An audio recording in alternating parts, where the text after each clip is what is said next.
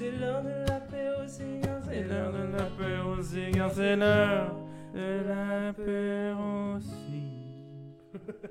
C'est l'heure de l'apéro cigare. Salut tout le monde et bienvenue à cette toute nouvelle émission de l'apéro cigare. L'apéro cigare, euh, Mébarek, en une minute, ça ressemblerait à quoi? Mettons que tu décrirais ça à une personne qui a vécu sur une autre planète pendant les 30 dernières années. Écoute, ça va être. euh, Apéro c'est un show podcast que vous pouvez retrouver euh, autant sur Spotify que sur Facebook que sur YouTube, euh, whatever. Là où vous voulez, vous allez nous trouver. Euh, c'est un show qui animé par, par Jeffrey Hull et moi-même Samy. Deux étudiants en maîtrise. Ouais. Euh, qui essayent de, de, de, de faire et de la nouvelle et du entertaining Et la culture. et de la culture. Ouais. Et du- tout dans un, euh, dans un format d'une heure et demie, En ayant du plaisir. en ayant du plaisir. Ben, je pense que c'est bien, euh, c'est bien résumé. T'aurais-tu dit mieux ou ben? Ben, je pense pas, je Ah, pense oui. pas. Tu dis toujours mieux. Ouais. Ouais. Euh, cette semaine, on, notre, euh, notre émission s'appelle Plus ça change, plus c'est pareil. Pourquoi? Parce que on parle de changement cette semaine, surprise, Mm. ou d'absence de changement. Absence de parce changement que euh, on va parler de géopolitique mondiale, justement, où il y a probablement beaucoup de choses en fait qui ne changent pas, même si on a l'impression que ça, Ça change. ouais. Euh, on va parler aussi de, euh, de pandémie parce que le 11 mars dernier, on avait dit que l'OMS avait annoncé que ça faisait un an que euh, on avait déclaré la pandémie mondiale. Mhm. Qu'est-ce, que, qu'est-ce qui va changer en fait? Est-ce que ça va est-ce que la pandémie va avoir un impact à long terme sur nos vies, tant au niveau du travail que au niveau de nos relations sociales ou non en fait? Est-ce que c'est est-ce que c'est un changement qui est éphémère ou c'est un changement qui va être durable? On en parle tantôt. Sors pas, sors pas tes arguments tout de suite. Non, c'est- hey, j'étais en train- hey, en train de charger Non, mon gun, moi. Sors pas tes fun facts. Non, non, ça, on va essayer que ça, ça change pas. Euh, mais euh, avant qu'on commence, Toujours avant qu'on commence. ah, ça nous prend un petit apéro. Ça nous prend un petit apéro. Qu'est-ce qu'on boit cette semaine? Cette semaine, euh, tu nous as ramené un vermouth de pomme Oui, tout à Ouais. fait. de Michel, de, de Michel Jaudoin. Pas Michel. Michel Jaudoin, en fait, tu avais ramené quelque chose du, de similaire une fois. Le Léo qu'on a. Non, mais c'était subversif, Ouais, le euh, subversif. d'érable. Non, là, on est dans du, euh, des pommes. Qui, Exactement. euh, en fait, un vermouth, donc un, un digestif ou un apéritif. Exactement. Euh, Puis tu peux, tu peux même faire tes, tes, tes, tes mix avec ça, style, style, tu sais, avec l'olive verte et tout. Là. Oui, Le absolument. ouais, D'ailleurs, on pourrait tout, faire ça une semaine et puis vous en dire des nouvelles.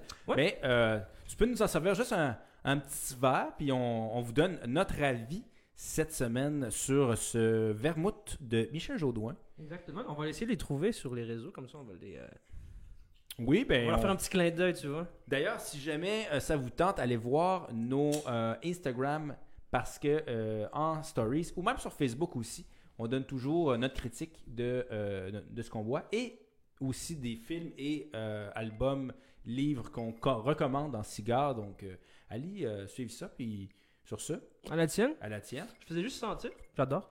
Ouais, hein? C'est Pomme. pas, C'est très pomme. On, on sent, on sent la pomme. C'est sucré. Très Oui. sucré. Ouais, c'est sucré, mais, Mais euh, c'est- mais avec c'est- plus doux. C'est un sucré doux.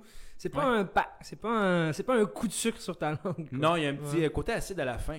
Ce Ouais. qui fait que c'est pas. Une euh, légère acidité, ouais. Ouais, il y a une petite acidité quand même. Donc, Mm. on, on sent le sucré, mais avec effectivement un petit, euh, Ah, j'aime bien ça. un petit dernier à la fin. C'est la première fois que je goûte un ver- un vermouth aux pommes. D'habitude, vermouth, je prenais ça pour, tu vois, les martinis Oui, ou les. beaucoup euh, plus. Quelque chose ouais. de très amer. Là, Ouais, est vraiment.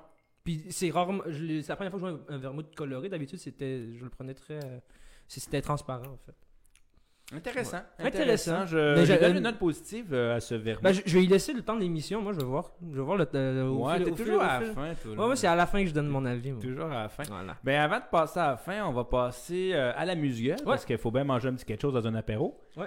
Euh, tu voulais me parler justement de. Euh, parlant de changement ou de- d'absence de changement. Ouais. euh, de Pablo Hazel, qui est un Ouais. rappeur espagnol, Ouais. mais qui est un peu mêlé à une histoire de monarchie, de, de Ben, plein d'affaires. Écoute, ce qui est arrivé, c'est que Pablo Hazel, ce rappeur-là, lui, c'est un rappeur très engagé dans le mouvement indépendantiste basque. Ouais. Donc, euh, il rappe beaucoup par rapport à le- un, gros, un, un- un parti politique qui était actif jusqu'en 2018 qu'on appelait l'ETA, qui était un, bon, un- voilà, un, un groupe indépendantiste, mais d'extrême gauche basque. Euh, pour les gens qui savent pas trop c'est quoi les Pays basques, Euh, bah, c'est normal parce que c'est pas nécessairement une- reconnu par l'ONU en tant que, que- que nation. C'est un pays qui est à cheval euh, entre la France et l'Espagne au sud-ouest. Donc, euh, il y a les Pyrénées. Et d'un côté, tu as les, t'as les Pyrénées basques françaises, tu les Pyrénées espagnoles françaises, espagnoles basques, excusez-moi. Puis voilà, lui, ce Pablo Hazel-là, ça a retenu mon attention cette semaine parce qu'il a eu, il s'est fait arrêter pour, euh, pour, un- pour, pour une peine d'emprisonnement de 9 mois pour avoir rappé, euh, quand, euh, rappé, fait du rap, fait du hip hop, Hip hop. hip the hop. Hip hop. Il- ouais, c'est ça, il a été arrêté euh, par les autorités espagnoles pour avoir rappé contre la monarchie euh, espagnole, parce que oui, il y a une monarchie en Espagne. Ça, fait un peu écho à notre émission de la semaine passée qu'on parlait un peu de euh, la monarchie britannique, mais il y a- Ouais. il y, en a un peu partout en Espagne, Est-ce que tu euh, penses en, qu'il va en- faire en un- Europe plutôt. une entrevue avec Oprah Winfrey Ah, ou- ils sont pas rendus là, ils sont pas rendus là, ils sont rendus à emprisonner. Ben, c'est ça, il peut pas. il veut juste pas se rendre. C'est ça, dans le fond, lui, il- le, parquet, le parquet euh, espagnol l'a euh, condamné à 9 mois de prison pour avoir fait l'apologie du terrorisme envers euh, la monarchie espagnole et faisant l'apologie en même temps euh, de, de, de l'indép- de l'indépendantisme basque. Euh, ça a retenu mon attention parce qu'il y a eu sept nuits de protestation. C'est-à-dire que pour les Catalans et les, et les, et les, et- les- bon, tous les gens du nord de l'Espagne, parce que les Pays Basques, si je vous l'ai dit, c'est au nord-ouest de l'Espagne, mais au nord-est de l'Espagne, tu as une autre euh, minorité, si tu veux, espagnole, qui sont les Catalans, qui eux, euh, on vous rappelle, il y a eu un référendum en 2017 euh, pour essayer de, de, se voilà, ben, indépendantistes, eux aussi indépendantistes de, de, de se défaire de. Qui avait passé, ben, ben, qui a eu beaucoup de scandales pour euh, une répression extrêmement Exact. violente, mais qui techniquement est passé. Ouais, c'est un référendum qui, que- dirigé par euh, Carlos Puigdemont. qui lui aussi est en prison. En fait. Qui, ben, lui, lui n'est pas en prison. Lui, Ah il s'est extra, lui, il s'est auto-exilé en Belgique euh, parce que le- le- le- le- les autorités espagnoles veulent aussi sa peau au même titre que Pablo Hazel. Donc, Pablo Hazel, ce, militant basque. euh, euh, lui, en fait, j'ai fait un, je fais vraiment un gros parallèle entre ce que Pablo Hazel vit en ce moment et, l'affaire de Carlos Puigdemont et de l'affaire catalane. Donc, on voit un peu qu'il y a beaucoup de mouvements indépendantistes en Espagne qui, qui prennent de plus en plus de résurgence, mais que le, pouvoir espagnol réprime totalement. Euh, c'est intéressant de voir ça parce qu'il y a beaucoup de. Dans, ce que j'ai pu lire dans les journaux et espagnols et internationaux que Je vais te faire une, une mise à jour euh, sur Carlos Puigdemont. Oui, qui, ben justement, euh, lui, lui euh, on, lui a refusé sa, euh, son immunité européenne aujourd'hui même. Non, la- cette semaine. Le 9 mars. Le 9 mars. Donc, il la semaine passée, passé. on lui a refusé Ouais. sa- sa- sa- en fait, l'immunité européenne parce que lui, s'est exilé au- en En Belgique. Belgique. Ouais. Puis euh, à partir de ce moment-là, maintenant qu'il n'a plus l'immunité européenne, la Belgique peut l'extrader à tout moment en Espagne pour subir le même sort que Pablo Hazel, c'est-à-dire être en prison et réprimé pour ses, gestes indépendantistes. Puis ce que je trouve intéressant de voir, c'est à quel point le, le- le- le- la gouvernement espagnol et la monarchie sont, sont encore dans ces rouages un peu franquistes, c'est-à-dire qui remontent à, à l'époque pré-démocratique de l'Espagne. euh, parce qu'avant 78, l'Espagne, c'était euh, c'était dirigé par un seul dude depuis 35 pendant, pendant 35 ans, ce qui était euh, Franco. Oui. Franco. Mais c'est quoi son prénom? Je me souviens plus. J'allais dire James. Franco, mais ça, c'est un acteur. Non, non, c'est pas James Franco. Fait que c'est ça, il y a, il y a beaucoup, de, il y a beaucoup de, de journalistes qui disent que l'Espagne n'est pas arrivée au 21e siècle. L'Espagne est encore bloquée dans cette culture politique franquiste-là. Francisco Francisco Franco, Ah, c'est ça. Ça change pas. Qui était une époque Ah. euh, où est-ce que justement, euh, et les Catalans et les Basques ont été très très réprimandés sous l'ère franquiste. Puis on, on- on voit la reproduction de ces mêmes euh, logiques-là Il sous... faut, faut faire attention parce que Franco, euh, je pense qu'il il est mort de vieillesse. Hein? Oui, il est mort de vieillesse. de cause naturelle, ce qui est très différent du fascisme et du nazisme en Italie et euh, en Allemagne, qui eux ont été chassés On subit des coups d'État, des- des... oui, exactement. euh, de façon violente. On se rappelle de, le fascisme en Italie. Mussolini a été planté sur la place publique. Euh, le nazi, bon, ben, a été expulsé par les Alliés. Mhm. Mais euh, Franco, en Espagne, lui, en fait, est, est mort de cause naturelle. Donc, est-ce que ça a un impact? Est-ce qu'il n'y a pas une révolution, finalement? Est-ce que c'est une continuité vers aujourd'hui de certaines formes de répression? En même temps, faut faire attention parce que c'est sûr qu'il n'y a pas grand pays qui sont contents de voir euh, euh, une indépendance de cette femme région, dont la Catalogne. La Catalogne La Catalogne. La, Catalogne, parce qu'en anglais, c'est. Là où on trouve, par exemple, la ville de Barcelone. Qui, de- elle, elle représente une énorme partie du PIB du pays, donc Exactement. beaucoup de rentrées économiques. Exactement. Euh, Pays basque. D'ailleurs, euh, fun fact, les Pays basques, je sais pas si tu savais que le- la langue basque, oui. euh, c'est une langue qui n'est pas indo-européenne. Non, c'est une, euh, c'est une langue qui. En fait, ce serait les, les, les Basques représenteraient le peuple. Un peuple primitif, en fait, un peuple autochtone de l'Europe Oui. qui serait. Qui, on, on- on date, on date sa présence en Europe de, à, à 5000 ans avant Jésus-Christ. Wow. Ça veut dire bien avant l'arrivée des Indo-Européens en France, Oui. ah, en France, en Europe, excusez. D'où le fait que la langue, en fait, est restée extrêmement euh, absente de. Donc, c'est pas une langue indo-européenne. Non, pas du et, tout. euh, serait réfugiée dans les montagnes des, des Pyrénées. Exactement, c'est- vraiment. C'est les autochtones européens, en fait. C'est des autochtones Et européens. Je donne un deuxième fun fact. Le mot orignal est basque. Le, le mot quoi? Orignal. Orignal. Oui, parce que les Français disent le mot élan.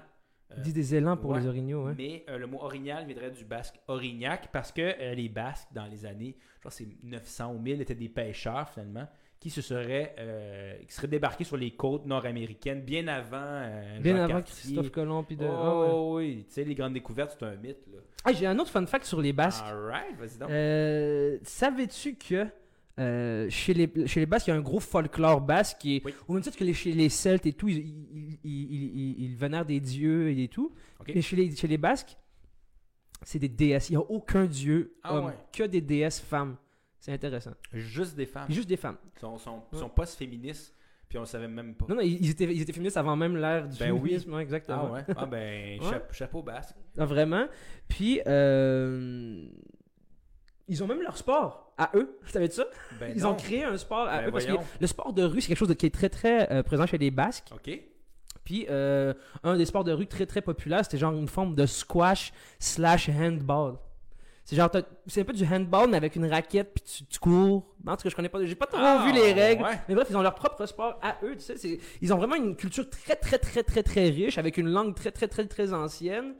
Puis, euh, donc, ils ont, ils, ont, ils ont une histoire. une- je peux comprendre, je peux comprendre qu'un peuple aussi, aussi établi culturellement et socialement, dans leur, géographiquement, là où ils sont, réclament leur, leur, leur- souveraineté. est-ce qu'il y a déjà eu un référendum basque? Euh, non, il n'y a pas eu de référendum basque, mais c'est-à-dire que jusqu'en 1516, euh, les, les Basques étaient un pays, les pays basques étaient complètement autonomes. Une C'était une république en soi. En, 1500 en 1516, ils ont, dé- ils ont accepté d'être sous la tutelle, en tout cas du côté espagnol des Pyrénées. Oui, parce qu'il y a aussi Ils des, ont- des basques en France. Exactement. Ouais. Du côté des espagnol des Pyrénées, ils ont accepté d'être sous, les- sous la tutelle, entre guillemets, euh, espagnole, tout en, gar- en- tout en conservant leur autonomie. Mais en 1876, ben, ils se sont fait bien avoir euh, parce qu'ils ils ont été complètement assimilés à- à- au pays espagnol. Et, et tu voyais que, dans, par exemple, sous la franquiste, sous, sous Francisco Franco, ben, on, on leur interdisait même de parler le basque. et c'est- c'est- On, on a beaucoup essayé de, de, de Assimilé. les assimiler. On dit que... un- ouais, ça me- Tu parlais d'autochtones Ouais. euh, européens tantôt. Ouais. Ça me fait un peu un parallèle avec ce qu'on a essayé de faire ici. euh. Euh, la semaine passée, exactement, à l'épisode. Ah oui, la, la semaine passée, à l'épisode 4, on parlait justement de ça, l'assimilation des Autochtones euh, Ouais, ici ben, au Canada. on a pas parlé la langue avec les pensionnats et tout. Donc, Mm. c'est un peu dommage de voir justement cette. Qu'on essaie d'assimiler un mouvement qui, en fait, probablement fait juste attiser euh, encore plus. euh, le- le- le- la flamme euh, basque de, de- indépendantiste en fait parce Ouais. que c'est probablement plus plus tu vas essayer de répr- réprimer une population réprimer une population plus je pense qu'elle va vouloir Mm. sortir d'une union mais l'Espagne a pris un peu avec justement ces, ces mouvements-là indépendantistes. Puis j'ai l'impression que et- effectivement, elle- ne sait pas trop comment. euh, Ben, elle, est, elle est un peu victime de sa propre culture politique, de ce que j'ai pu comprendre. Elle est un peu victime de justement de. Pas, pas victime, mais bon. Une culture politique teinte, teinte un gouvernement, veut, veut pas. Là, Ouais. Je veux dire, euh, le gouvernement démocratique espagnol, il, il est ultra récent, hein, 1978, tu te rends compte, c'est c'est ultra C'est récent. pas loin. C'est pas loin. euh, Par exemple, entre la mort de Franco en 75, quelque chose comme ça, et la- la- l'écriture de, de la Constitution espagnole, il y a eu un trois ans que c'était le roi Juan Carlos, je sais pas quoi, qui, était euh, le, le- le chef de l'État. Donc, d'où encore, la- euh, jusqu'à très récemment, la monarchie espagnole était, était, encore, était très présente dans la gouvernance. Elle est probablement à un certain niveau. je Elle l'est encore à un certain Ouais. niveau. Si, si à ce jour, tu n'as pas le droit de rapper contre eux, comme Pablo Hazel s'est fait, s'est fait, euh, s'est- fait Il arrêter n'a pas, pour. il a pas rappé contre le gouvernement, il a rappé contre la monarchie. Contre la monarchie, et il a fait l'apologie de l'ETA, qui est un, qui est un, qui est un, un- un- un- un regroupement considéré comme terroriste en, en Espagne. En Europe, il était considéré comme terroriste jusqu'en 2018, mais en Espagne, euh, jusqu'en 2018. Donc, euh, en 2018, c'est devenu. euh, C'était juste considéré comme un mouvement indépendantiste, mais en. Espagne, il est toujours considéré comme un, un terroriste. En Grande-Bretagne, cons- l'ETA est considéré comme terroriste. Au Canada aussi, le, le Canada aussi considère l'ETA comme étant un mouvement terroriste. ça, le, le terrorisme, c'est un, c'est un mot qui est extrêmement. Tu peux lui, lui donner. euh, Il, il n'a pas de. Il n'a pas de. choses, en fait, parce Mm. que à la base, le, le terrorisme, on va jamais faire l'apologie de la violence. Non. Mais euh, c'est, comme on l'avait déjà dit, euh, toi et moi, c'est une, une forme de répression. C'est une réponse violente à un, un code d'injustice Mm. qui est soit figuré ou réel. Au réel, exactement. Euh, donc, euh, effectivement, tu peux dire qu'ils sont terroristes, d'autres vont dire que c'est un mouvement indépendantiste Mm. euh, ou un mouvement révolutionnaire. Il y a plusieurs manières de, de le qualifier, finalement. Exactement. Euh, mais ça fait penser un peu aussi à l'Irlande avec. L'IRA. L'IRA. L'IRA, ouais. Ouais. L'IRA. Moi, l'IRA, l'IRA qui était. The Irish Real. Army. euh, Ouais. C'est encore un mouvement terroriste. quand Oui, même. considéré comme étant terroriste. Puis. Plus ça change, plus ça change, plus ça, plus, ça, plus, plus, c'est pareil. plus c'est pareil parce que. Ouais, D'ailleurs, Pablo Hazel, c'est pas le premier rappeur à recevoir des foudres de, du, du, du, euh, la de- de- du gouvernement espagnol. Il y a un autre rappeur qui s'appelle.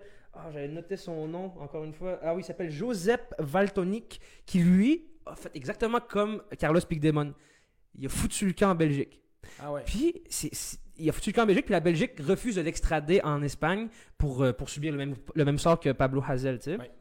C'est intéressant de voir justement cette, cette, cette- cette dynamique-là intra-européenne, que même entre les pays membres de l'Union, il y a encore... t'attendrais à ce qu'il y ait eu un accord puis que ça soit super Non, non, facile. pas du non. tout, pas du tout, pas du tout. Je trouve ça vraiment intéressant parce que justement, là, il y a le gouvernement espagnol qui lui était comme ben l'Union européenne n'a aucunement le droit de, de faire ingérence dans nos affaires judi- judiciaires internes du pays, alors que là, la Belgique, euh, en- jusqu'à la semaine passée, refusait d'extrader euh, Carlos Puigdemont et, et refuse de- de- de- d'extrader le rappeur euh, Joseph Valtonic. Tu vois qu'il y a, cette- tu vois qu'il y a une dynamique aussi in- intra-européenne qui, qui tend à, à vouloir. Ça, ça m'étonnerait pas que d'ici 10 ans, l'Espagne fasse un, un, un, un euh, le- le- l'espagnol, non? Le- Ouais. Je, le trouver. Hein? je vais le trouver, euh. En tout cas, pour faire une petite transition avec notre prochain sujet, on peut Ouais, dire que ça. on peut dire que les rappeurs espagnols et le gouvernement espagnol ne sont pas euh, ils ont pas les mêmes les pendules à la même heure, hein? Oh! C'est pas pire, hein? Très fort parce que justement, euh, on va passer à notre prochain sujet euh, qui est l'apéro. C'est le temps de prendre l'apéro. Ah, euh, Tu voulais pas parler un peu des heures euh, là? ben, c'est l'apéro, les Ah, c'est heures. là. Ah, ok. Ben, je, je, peux- je vais en parler tout de suite. Je peux en parler tout de suite parce que Entendu. je faisais faire une petite transition entre justement le changement d'heure puis euh, le prochain apéro. Mais regarde, on va, on- j'ai faim. On fait un musical tout de suite. Euh, je vais te parler de changement d'heure parce Ouais. que euh, cette semaine, on a justement changé l'heure. Euh, pour ceux qui ne savent pas, qui ont aussi dormi dans une grotte en écoutant pas apéro cigare, euh, au mois de novembre, je pense, octobre-novembre, euh, on met l'heure à, à avancer. Donc, on, on- on gagne une heure finalement. Et quand on arrive au mois de, de mars, on ravance l'heure. Ça vient de où, ça, tu penses, Mébarek? Je dirais que ça, ça, ça sonne très début 1900 pour l'ère post-industrielle. C'est bien joué. Juste à- ouais, ça bien ressemble à ça? Euh, Première guerre mondiale. En fait, même avant euh, ça, faut pas, faut pas se rappeler que, euh, petit topo, l'heure était toujours pareille partout. En fait, euh, à la base, chacun avait sa propre heure. Tu sais, je veux dire, en Suisse ou en Espagne, ou moi je sais qu'il est 9h05, puis toi tu décides qu'il est 10h15, ben regarde, il n'y a pas personne qui hein. régit euh, l'heure dans chaque, chaque même, on peut dire pays, mais même avant ça, il y avait des nations ou des sociétés. En fait, c'est arrivé dans les années euh, fin 19e siècle où on a décidé, euh, effectivement, c'est d'ailleurs, là je salue ma copine, euh, qui est italienne, avec l'italien Giuseppe Barelli, qui lui a dit, bon ben là, ça serait le temps qu'on ait un système qui soit unifié pour qu'on soit capable de savoir il est quelle heure, je m'en vais où, etc. Et on est arrivé justement avec ce système-là qui fut adopté en 1884 avec le système de fuseau horaire. Donc, 24 fuseaux horaires. Puis si euh, moi je suis à tel endroit, puis je vais à l'est, ben, je rajoute une heure. Puis si je vais à l'ouest, ben, j'enlève une heure. Puis c'est là que ça a créé le système de fuseau horaire. Et euh, quand on est arrivé au courant de la. Donc là, on est à la en fin du 19e siècle. Quand on est arrivé début du 20e siècle, Première Guerre mondiale, là, la France et d'autres pays veulent sauver euh, de, de l'électricité parce que charbon, pétrole, on veut essayer de l'économiser parce qu'on veut faire la guerre. Donc, euh, ils se sont dit, si on ajoute le nombre d'heures d'enseignement, donc en novembre, on recule l'heure, ben, on peut commencer plus tôt avec le soleil, donc sauver en électricité, Mhm. produire Ah, plus. ok, ouais, ouais. Et euh, à la fin de l'hiver, ben, on, on remet l'heure à sa place. Comme ça, ben, euh, on, on est toujours au maximum du nombre d'ensoleillements, euh, ce qui permet en fait de sauver en termes d'électricité pour chauffer, pour faire la- tout ce qui est l'industrialisation. Donc, tu avais un peu raison, en fait, c'était vraiment un niveau industrialisation aussi. Mais euh, récemment, en fait, c'est là où euh, on se pose la question. Il y a un débat est-ce qui- c'est à savoir, est-ce que- c'est-tu encore nécessaire, c'est ça? Je sais Je te pose la moi. question, c'est-tu encore nécessaire? T'as-tu lu par rapport à ça? T'as-tu vu des, des gens qui disaient oui, des gens qui disaient non? C'est quoi, le- c'est- c'est quoi le débat? Parce que moi, je- moi, tout ce que je peux dire, c'est que depuis qu'on a, euh, avant, euh, on a avancé l'heure avant On hier? Depuis qu'on a avancé l'heure, on dirait que je suis plus heureux parce que Ah ouais? il est 19h puis bientôt, puis le, le soleil est encore là. Ça me rend heureux. Ouais, ben, Je sais pas. De un, ça, on sentait que le système-là est archaïque, c'est-à-dire qu'il était fait Ouais. pour. Tu te lèves à 6 h du matin pour travailler plus dans une usine. Aujourd'hui, est-ce qu'on a vraiment encore besoin de faire ça?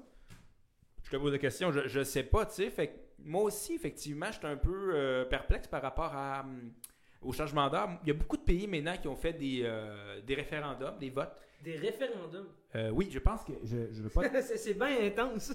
ben, je veux dire. euh, En même temps, ouais, parce que tu demandes la, la, la vie du monde qui, qui ont vécu plus de 60 ans, 70 ans comme ça. Ben, tu sais, je veux dire, je prends une grosse décision quand même. Là. Changer une heure, c'est pas, euh, c'est, pas, c'est pas banal. Euh, donc, il y a quand même beaucoup de pays qui, euh, qui se questionnent est-ce que euh, je devrais, euh, je devrais changement, changer d'heure? Et euh, le gouvernement euh, actuel, ici au Québec, avait proposé finalement de finalement abolir ce système-là parce que euh, beaucoup de, beaucoup de, de- de pays l'ont fait. D'ailleurs, même, on, me signale ici qu'en Alberta, il va y avoir un référendum sur le changement En. Alberta, ah ouais. Ouais, là, c'est le journal L'Actualité qui me dit ça. Là, je vous dis ça avec mes recherchistes en ce moment. Ah oui, c'est en régie. Attends un peu. Oh! Yeah, ok. yeah. Voilà. Bernard de Rome style. Euh, et euh, moi, je pense qu'on devrait arrêter ça. Bien honnêtement. Fun fact, donc. parce qu'on tantôt on va sûrement parler, euh, quand on va parler de, de géopolitique, sur- un peu parler de la Corée du Nord, ça veut dire que Kim Jong-un, il y a comme quelques années, changé il- l'heure.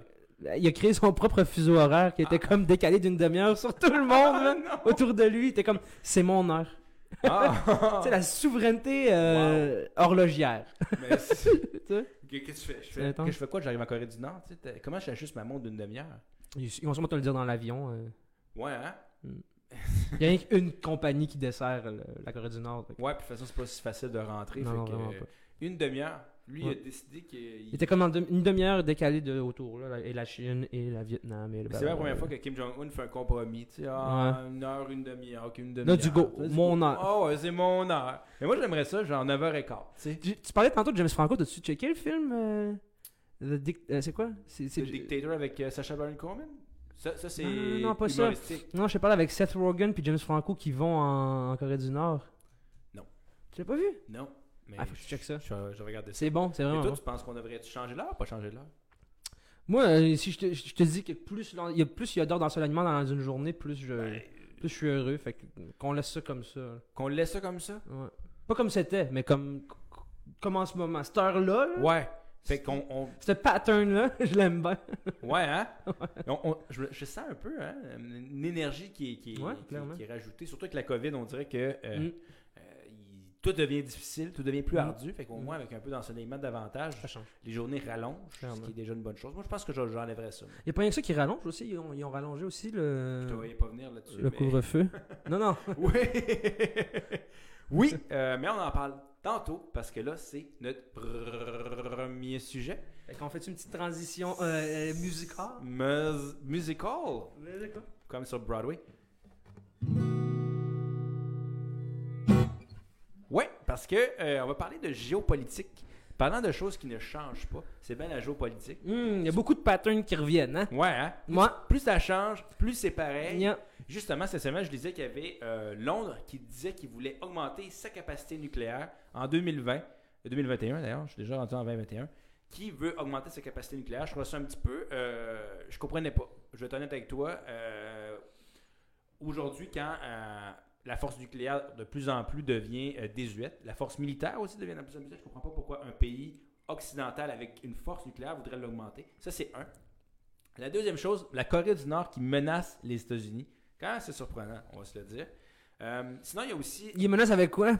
je sais pas, avec le changement d'heure, peut-être bien. Mais je, je vais en parler tout à l'heure. OK. Sinon, on, on parlait aussi, on veut parler de, de 10 ans. euh, parce que ça fait déjà 10 ans euh, que la série est en guerre civile. C'est triste, on va se le dire. Euh, J'ai des, des, des facts pour toi qui sont pas, euh, sont pas fun, mais euh, on en parle. Il faut, les, faut en Faut- parler. faut les en dire. Euh, on a première autochtone aux États-Unis qui accède au cabinet du président qui s'appelle Deb Haaland.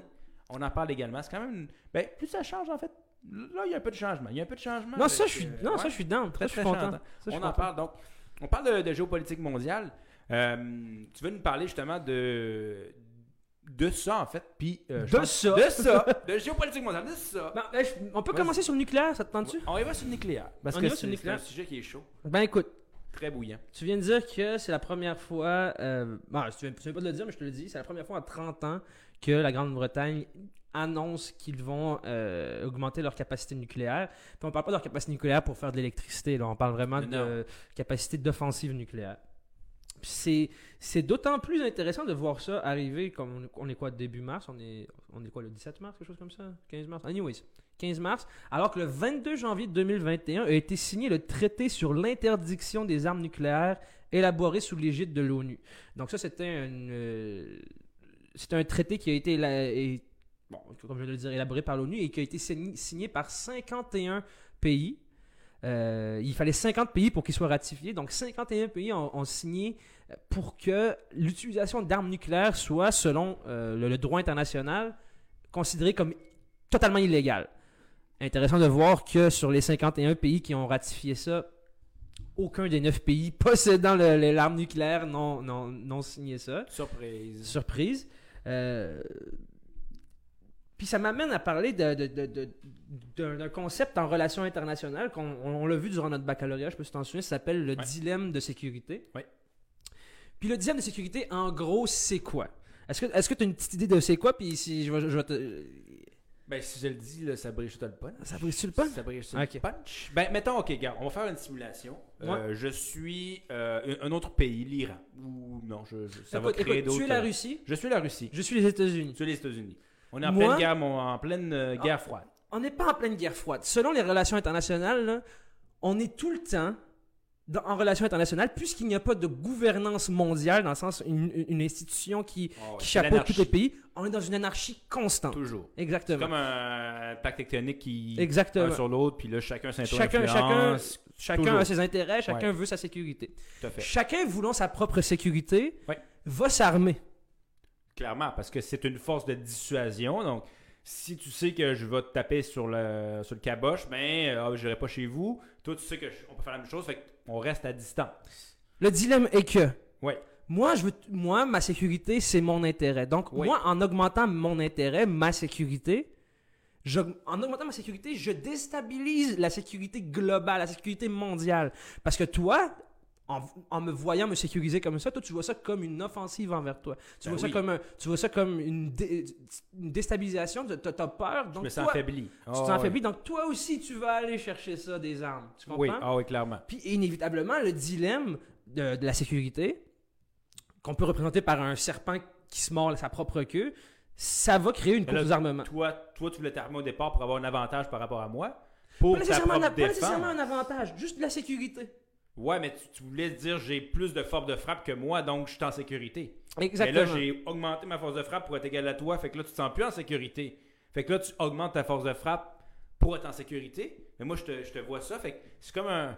euh, Il y a comme un effet une, d'entraînement. exact, une escalade. La guerre froide, c'est ça. c'est, c'est très intéressant que tu viennes t'amènes ce point-là parce que là vient le débat de euh, comment tu t'armes? Est-ce que tu t'armes de façon offensive ou tu t'armes de façon défensive? Donc, tu as le dilemme, dans le dilemme de sécurité, tu as le dilemme offense-défense. Oui.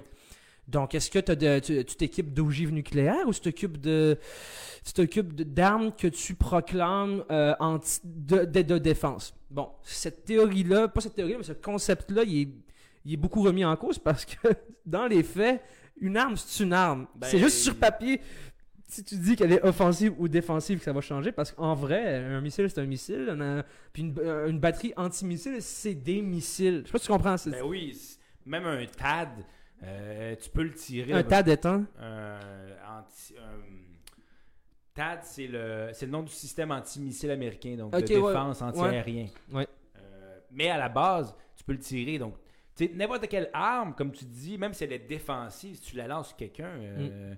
tu sais, on s'entend que, comme tu dis, une arme, c'est une arme. Exactement. Puis on peut même, en fait, y aller avec le même dilemme à l'intérieur même d'un pays, ou avec les États-Unis, par exemple, où si tu dis, euh, bon, to- toi, tu es dans un quartier, tu as le droit d'avoir une arme, donc tu prends une arme, mais là, moi, je me sens pas en sécurité, fait que je m'achète une arme, mais là, toi, tu te sens pas en sécurité parce que je suis avec la même arme que toi, fait que tu prends une meilleure arme encore, fait que là, tu- on finit avec des armes semi-automatiques, puis le danger, en fait, c'est que Mané, il y a juste besoin d'avoir une balle qui se lance, puis là, Exactement. c'est la même chose à l'é- à l'échelle internationale. Si, moi, le matin, je, je- je décide que quelqu'un, mettons, qui a les cheveux, il est- il a les cheveux jaunes puis la face orange, qui décide de peser sur un bouton rouge, puis qui lance un missile, mais là, toi, si tu répliques, ben là, je veux dire, c'est l'autodestruction. Exactement. Puis ça m'amène à parler de. En, en tout cas, les, les, les, les, les- grands auteurs qui ont théorisé ça, le dilemme de sécurité, te disent que la guerre, c'est un état de- d'échec de la communication entre les différents acteurs. D'où le fait, fun fact, le téléphone rouge durant la guerre froide, ça dit quelque chose? Oui. C'était une ligne téléphonique directe entre euh, le, le- le bureau ovale dans la Maison Blanche américaine et euh, le bureau, euh, le bureau euh, soviète Oui. dans, le, dans, le, dans le bureau de- des soviétiques au Kremlin. Oui. Donc c'est ça, comme tu dis, c'est il suffit juste du premier qui va faire de quoi. Euh, il faut toujours se. en tout cas, j'ai plein de concepts qui se, qui se bousculent Ouais. dans ma tête parce que on pourrait parler de théorie des jeux aussi, à savoir euh, c'est- quel Le est l'acteur. prisonnier aussi. Le, ouais, le dilemme Ouais. du prisonnier. Mais il, y a d'autres choses. on reste dans le nucléaire parce que ça me tente de rester dans le nucléaire. Mais Là, j'ai pas. c'est- pourquoi, pourquoi certains États comme la Corée du Nord cherchent à, à- à se doter de l'arme nucléaire? Ben, j'ai une petite idée, mais vas-y donc. Parce que se doter d'armes nucléaires, comment tu peux voir ça, imaginer ça, c'est comme se créer un parapluie autour de ta, de- de- de- de- autour de ta nation. C'est comme sanctuariser C'est bien ton dit. pays. C'est. C'est ça, C'est c'est une comme énorme force de c'est une dissuasion, énorme en force de dissuasion qui, qui te permet de garder en- en- la mainmise que tu veux avoir sur ton pays après, tu comprends? Oui, parce que tu dis, yo, toi, si tu m'envoies ton arme nucléaire, Moi, je peux t'envoyer la mienne. moi, j'envoie la mienne, puis on s'autodétruit. sécurité, dilemme de sécurité, donc le, le dilemme du prisonnier. en- Mais à comme- l'extrême. Exactement. Poussé à l'extrême. Donc voilà, et, euh, le, le- le di- le di- le dilemme de sécurité renvoie à toute cette notion d'anarchie entre, Ouais. les, entre, entre, entre les pays, entre, en- dans les relations internationales du moins, euh, que, que chacun, que, que chacun va œuvrer pour ses intérêts, veut, veut pas, pour sa sécurité, veut, veut pas. Puis ça, ça, ça, ça- ça- c'est un concept qui s'appelle le réalisme politique. Ouais. Puis c'est le réalisme en sécurité aussi. Donc, euh, Par Quand- contre, on peut. euh, parenthèse sur les- le nucléaire, justement. Ça l'a pas. Ça l'a- dans une certaine manière, ça l'a un peu fonctionné dans, dans la mesure où deux deux puissances qui ont tous les deux l'arme nucléaire, effectivement, sont beaucoup plus hésitantes à, euh, à entamer justement des, des euh, hostilités. des hostilités parce qu'il y a une certaine forme de crainte. Ouais. Bon, ça amène aussi l'effet inverse, c'est-à-dire il y a un danger que si à un moment donné, il y a juste une personne qui décide qu'elle appuie sur le bouton, et là, on peut parler à une personne en Corée du Nord, euh, ben, Mm. ça pourra faire en sorte qu'il y a un effet d'éboulement, et là, l'autodestruction aussi. Totalement. Donc, Ouais, totalement. les effets sont juste énormes, là. les répercussions sont, sont, sont dévastateurs, mais ça, ça peut aussi servir de dissuasion, en fait. Totalement. Ça, ça, ça, ré- ça réussit certainement. Puis, ça amène aussi, euh, ça, ça, amène, ça, ça met en jeu aussi d'autres concepts de guerre, comme les guerres préventives. C'est comme tu veux prévoir ce que l'autre va faire. Donc, donc quand, quand le rapport de force se déstabilise dans un endroit que tu avais le rapport de force favorable pour toi, tu fais une guerre préventive. Parce que, parce que, en fait, tout ce que tu viens de dire, ça, ça réfère au réalisme, au réalisme politique. Ouais. Totalement. C'est comme que dès, dès que tes intérêts sont un peu contrebalancés, il faut que tu agisses. Ouais. Puis euh, c'est ça que tu vois, en fait, dans la dynamique des relations, des, des, euh, de la géopolitique, en fait, puisque cet apéro traite de la géopolitique. Tu vois que il y a beaucoup de il y a beaucoup de, dynamiques qui qui reflètent tout ce réalisme politique là que chacun et un peu de, du chacun pour soi tu sais. Ah, mais c'est le système de l'État-nation qui Mm. n'a pas évolué depuis euh, Napoléon, en fait. C'est-à-dire Mm. que tu as un État qui contrôle son territoire, son administration et euh, sa population. Mm. Et euh, ben, y a pas.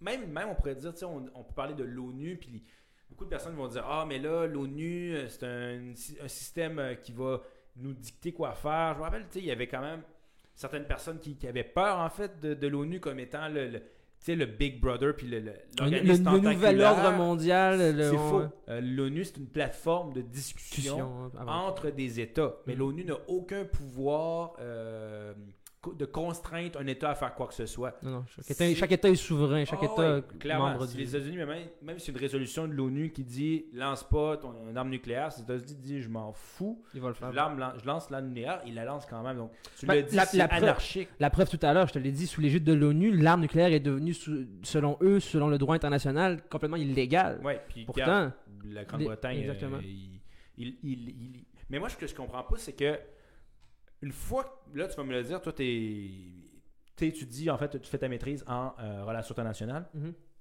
Une fois que tu as l'arme nucléaire, là, une fois que tu as 1200 ogives, là, Mhm. ben, qu'est-ce que ça te donne d'en avoir 2000 Parce que tu l'as, la, la force de dissuasion. Tu sais, mettons, tu t'en lancerais 4, puis ça, ça serait genre deux fois Nagasaki. Mais c'est le dilemme du prisonnier. Ouais, mais Euh, non, le, pourquoi- di- le dilemme de sécurité dont je parlais tout à l'heure. Mais pourquoi je, je veux.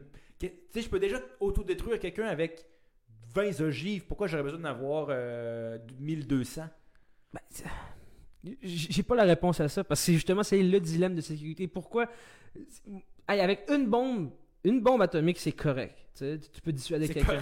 Mais pourquoi les États-Unis ont comme deux fois plus d'ogives que la Russie, qui est le deuxième à en avoir après qui Il y en a comme hein? 5000, euh, je sais pas combien, mais ça, méchante gang, là. C'est ça. Parce que c'est- Comme je disais tout à l'heure, si tu te sanctuarises de plus en plus, c'est comme si tu, tu te donnais du, du capital de. de, de- Ton dire? parapluie est plus fort. Ton parapluie est plus Ah, fort ouais. que le mien. Ton parapluie est plus fort que le mien. Juste ton parapluie est plus fort que le mien. C'est très, c'est très, très. euh, c'est très, très qui pisse le plus loin, on dirait. Ouais, hein. un peu, mon- Mm. le voisin gonflable. Tu, ah, Ouais. les belles ta maison, vais faire construire une plus grosse. Puis là, ouais, c'est un peu. euh, Mm. En fait, c'est pas justement un jeu de, de, de, vieilles personnes qui jouent avec des jouets. Trouves-tu? Du verbe jouser. Jouer. Euh, Quatrième groupe, indicatif passé simple. Je joue. Mais ouais, jousissent. non, mais clairement, clairement. Tu sais? Clairement, puis, comment comme, comme je, je tiens à le répéter, l'incertitude de ce que l'autre va faire va mener à ça. L'incertitude de, de- de- de- de- des intentions de l'autre acteur va mener à ça. D'où le fait qu'on on- on- va... Tiens, abordons l'Iran. Abordons Ouais. l'Iran. L'Iran qui, qui, eux, veulent enrichir de l'uranium. Bon, Ouais. eux disent pas que c'est pour s'armer, mais c'est pour plutôt... euh, pour... pour euh, Parce que une force de dissuasion. ben, eux, eux disent que non. Eux disent qu'on nous, on veut, on veut enrichir l'uranium pour, pour une. Parce qu'eux, ils ont, ils ont pas, ils ont pas de du solaire ou de l'éolien puis de l'hydroélectric- l'hydroélectricité. Eux, ils comptent énormément sur le nucléaire Niveau pour énergétique. niveau ouais. énergétique, éner- euh, énergétiquement. Donc, eux, eux veulent absolument la levée des sanctions américaines, euh, le retour aux accords de Vienne, le, euh, ou le GCPOA, euh, qu'on appelle, de, de- de 2015, qui est, un, accord qui leur permette de, de, pouvoir enrichir de l'uranium. Puis, justement, cette, cette game-là, de tu sais pas si les, Iran- les, les Iraniens vont utiliser cette technologie-là pour réellement se développer énergétiquement ou pour créer la bombe A, tu vois? Il y a une autre théorie des jeux, justement, sur le. Je sais que tu sais que je sais que tu sais. Mais on n'aurait pas le temps d'en parler. Mais effectivement, mais il y a aussi un aspect. tu sais, Moi, je te pose la question. Si en ce moment, l'Iran n'a pas aucun euh, mécanisme pour créer une arme nucléaire, est-ce que tu penses que les États-Unis ne l'auraient pas déjà envahi? Les États-Unis veulent pas nécessairement l'envahir. Les États-Unis veulent juste pas qu'elle ait nécessairement qu'elle ait de l'arme nucléaire parce que si elle a l'arme nucléaire, dilemme de sécurité. Ouais. Tu vas avoir la- l'Arabie Saoudite qui est juste à côté qui va la vouloir, tu vas avoir la Turquie qui va la vouloir, puis tu comprends? Puis là, le rapport de force se déstabilise totalement. ah, Et, les, trop- et ouais. l'incertitude augmente, et l'incertitude augmente, donc course à l'armement. Sauf que euh, l'Iran, est-ce que tu penses que s'il ne développe même pas l'arme nucléaire, qui, qui, qui parle pas d'enrichissement de l'uranium, est-ce que tu penses que les États-Unis envahissent l'Iran le matin? Non. Non? Non, Pourquoi? non, tu, tu vois clairement que, en tout cas depuis l'arrivée de Biden, on, il leur tente des perches. Mais surtout, mettons avec l'époque Trump.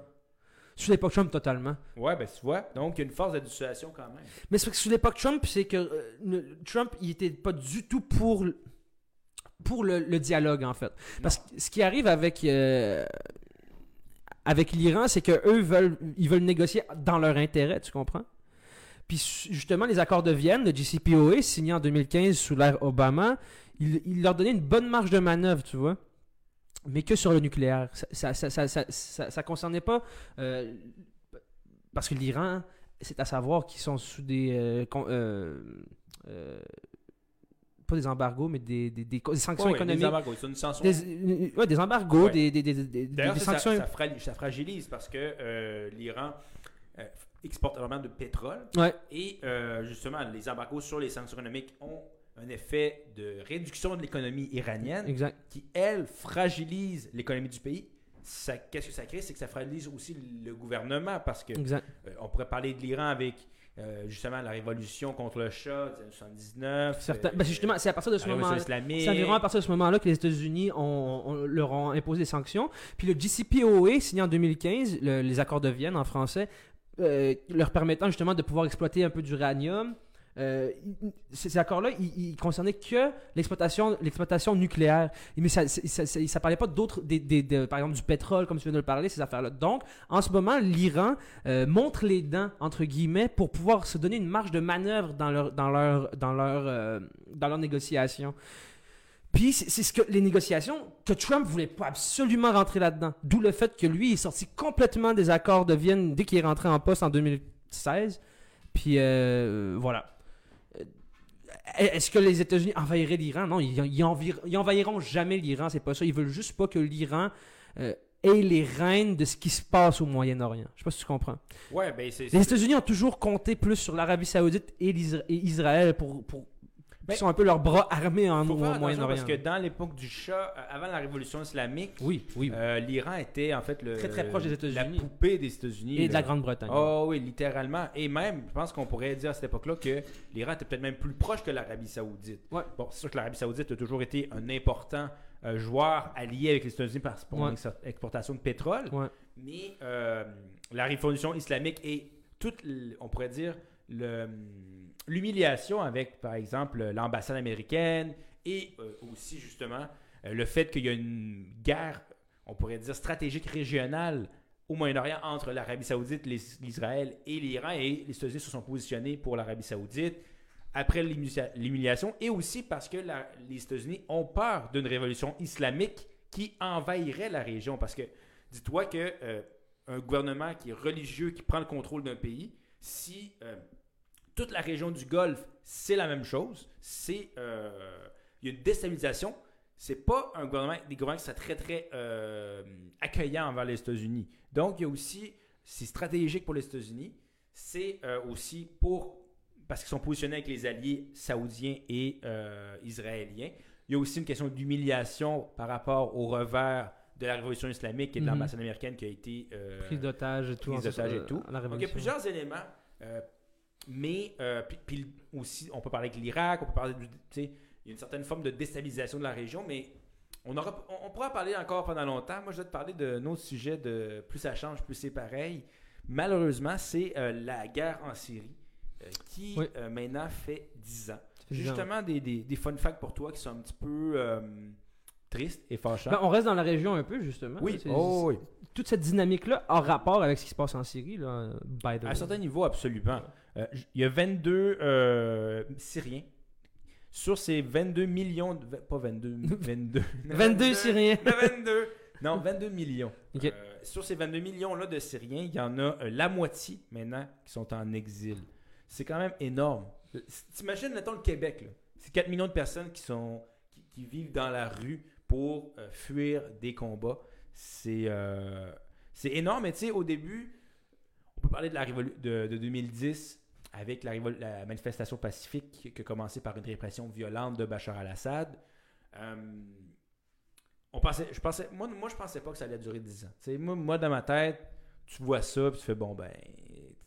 Le Moyen-Orient aussi, ça nous apparaît loin, on va se le Mm. dire, au Québec. Euh, tu voyais ça, puis tu fais bon, ben. Tu sais, une autre, une autre, euh, une autre ré- répression violente. ou tu, tu vois ça un peu sans, sans vraiment en faire de vagues. Puis là, dix ans plus tard, euh, le pays, les infrastructures, je pense que c'est 85% des infrastructures sont à terre. Euh, c'est des générations qui sont complètement sacrifiées, on va se le dire. là, Mhm. Des enfants qui vont pas à l'école, Mhm. euh, qui n'ont pas de vie normale, qui fuient les, les- les bombardements. Mhm. Il n'y a rien de normal là-dedans. Mhm. Puis des gens qui sont en exil, y a. C'est 3000 387 000 Syriens qui ont perdu la vie. C'est, vraiment triste, honnêtement. Puis c'est dommage parce que genre, je, je vois pas vraiment la, la fin du conflit. Ça risque d'être en fait Bachar al-Assad qui reprend tout le contrôle du pays sous l'égide russe. Ouais. Mais, euh, mais, mais c'est dommage. Parce que c'est- intéressant de voir comment Bachar al-Assad tient le coup en fait. Parce que par exemple, euh, tu, tu prends, tu prends l'affaire avec euh, Muammar Kadhafi en Libye. Oui. Lui, ça n'a pas été long qu'on l'a tué. Non. Euh, Saddam Hussein, ça n'a pas été long qu'on l'a tué. mais il y avait. Ces deux-là, en fait, c'est des, c'est des influences extérieures, c'est-à-dire la France qui Ouais. voulait Kadhafi dehors et euh, les États-Unis qui voulaient Saddam Hussein, dehors. dehors. Ouais. En ce moment, ben, on a les États-Unis qui se. ils mettent pas tant les pieds, là. Ils font, ils font du. Non, c'est du- pas du- l'entraînement pour Ouais. euh, le, le- le terrorisme. L'antiterrorisme. euh, le, dans le nord du pays avec les Kurdes, Ouais. mais ne sont pas très impliqués. C'est la Russie maintenant qui a réussi avec la Syrie un énorme coup politique qui pratiquement en fait euh, euh, remis le, le régime euh, sur son socle parce que Ouais, ben, Bachar Assad c'était ça tombait en lambeaux. Il n'y a rien sans Poutine. Ah Il y a non, rien, rien. sans Poutine. Ah, rien rien. Sans Poutine et d'autres nations. Il y a, il y a d'autres pays qui le soutiennent aussi. là. Oui, d'ailleurs l'Iran. L'Iran, Maduro, je pense aussi, au Venezuela. Il y a un peu euh, une forme de de contre euh, il n'y a pas une sorte de guerre froide qui se dessine, trouves-tu? Ben, vois-tu, quand on parlait tout à l'heure de, de dixième de sécurité, y a un, quand- quand, tu étudies un peu plus le concept, il y a un gros pan de, cette de, de ces études-là qui, qui, qui, qui, qui, euh, qui s'intéresse aux alliances, en fait. Parce que, comme on le dit tout à l'heure, quand les États-Unis ont un million de, de têtes d'ogives nucléaires, mais les autres pays n'ont pas le choix de faire des alliances idéologiques ou des alliances. Le bandwagon effect. on peut- Exact, Ouais, exactement. L'effet d'entraînement où, bon, moi, je me positionne contre une puissance en formant une alliance. Tout à fait. Ouais. Tout à fait. Donc, tu, tu vois où tu vois que Bachar al-Assad, il tire tout à fait- toute son, euh, sa légitimité dans, dans ses alliances, avec, surtout avec la Russie et d'au- et d'autres pays qui soutiennent euh, le régime russe. Qui d'ailleurs, Oui. Biden, sais-tu qu'est-ce qu'il a dit cet après-midi sur Ouais, Poutine? Il n'a pas été tendre, hein? Non, il n'a pas été doux. C'était pas une petite barre tendre douce, douce, douce. Non, Non, non, c'était plus une valeur de nature. Pa! Oh! Non, non, il l'a traité de tueur. Quand même. Ouais, il a Pas, dit que... euh, Il a dit que, que Poutine avait la, la- la- avait- on, pou- on pourrait le comparer à un tueur puis que ça sera pas trop long qu'il va subir les conséquences de ses actes pour avoir essayé de notamment de d'ingérer durant les euh, d'ingérence durant les durant les voyons le, le- le vote en 2020 le- le- l'élection américaine en 2020 C'est vraiment un changement de paradigme avec euh, Donald Trump qui était extrêmement. euh, Mm. Pas proche, mais on pourrait dire qu'il il- il y avait, il avait très peu de confrontation avec la Ouais. Russie. Ouais. Euh, c'est un, on va se le dire, un président qui était beaucoup plus autoritaire, Trump, Ouais. qui voyait un peu un modèle en Poutine. Contrairement à Biden, qui lui va revenir à une politique un peu plus traditionnelle, et là où on va voir la Russie apparaître comme un, comme un ennemi. Mm. Mais euh, on pourra en parler pendant encore euh, deux jours, euh, mais on, on va en reparler dans les prochaines semaines parce qu'effectivement, c'est, euh, je dirais, en très bonne partie ton sujet de prédilection. certain puis juste pour faire un effet de wrap up Vas-y donc. Parce qu'on a commencé avec ça, avec la Grande-Bretagne qui, qui augmentait son, son arsenal nucléaire. Première fois en 30 ans qu'ils font ça. Sais-tu la, la raison pour laquelle ils ont dit ça? Qui- pour- Sais-tu la raison qu'ils ont avancé pour, euh, pour justifier euh, euh, justement le, le fait qu'ils pompent plus d'argent vers les arsenals euh, nucléaires? C'est en fait qu'ils ont peur pour des attaques euh, chimiques, biologiques, radiologiques et nucléaires de la part de- d'acteurs d'acteurs incertains selon eux, dont la Russie et la Chine. On, parle de Russie, on, parlait, on, parlait justement de Russie, on parlait aussi de dilemme de sécurité avec l'incertitude des autres acteurs. La Grande-Bretagne s'inscrit totalement dans euh, le réalisme politique en ce moment, dans, dans leur façon d'agir. euh, Internationalement. selon moi, et, et- et c'est mon opinion, pour résumer ce que tu disais, de, euh, de fait qu'il y a des puissances qui aujourd'hui, euh, de- il y a un multipolarisme, multipolarisme qui se crée, donc il y a des, des nouvelles puissances qui émergent mhm. du fait de la globalisation. Euh, ça a créé euh, du, succès économique dans différents pays émergents qui ont un, un poids démographique de plus en plus important. On va, on va se le dire, euh, il y a des pays qui sont extrêmement jeunes, qui ont un- une main-d'œuvre qui de plus en plus grimpe en termes de classe moyenne. Mhm. Euh, c'est des pays qui euh, veulent avoir une place sur l'échiquier mondial. Ouais.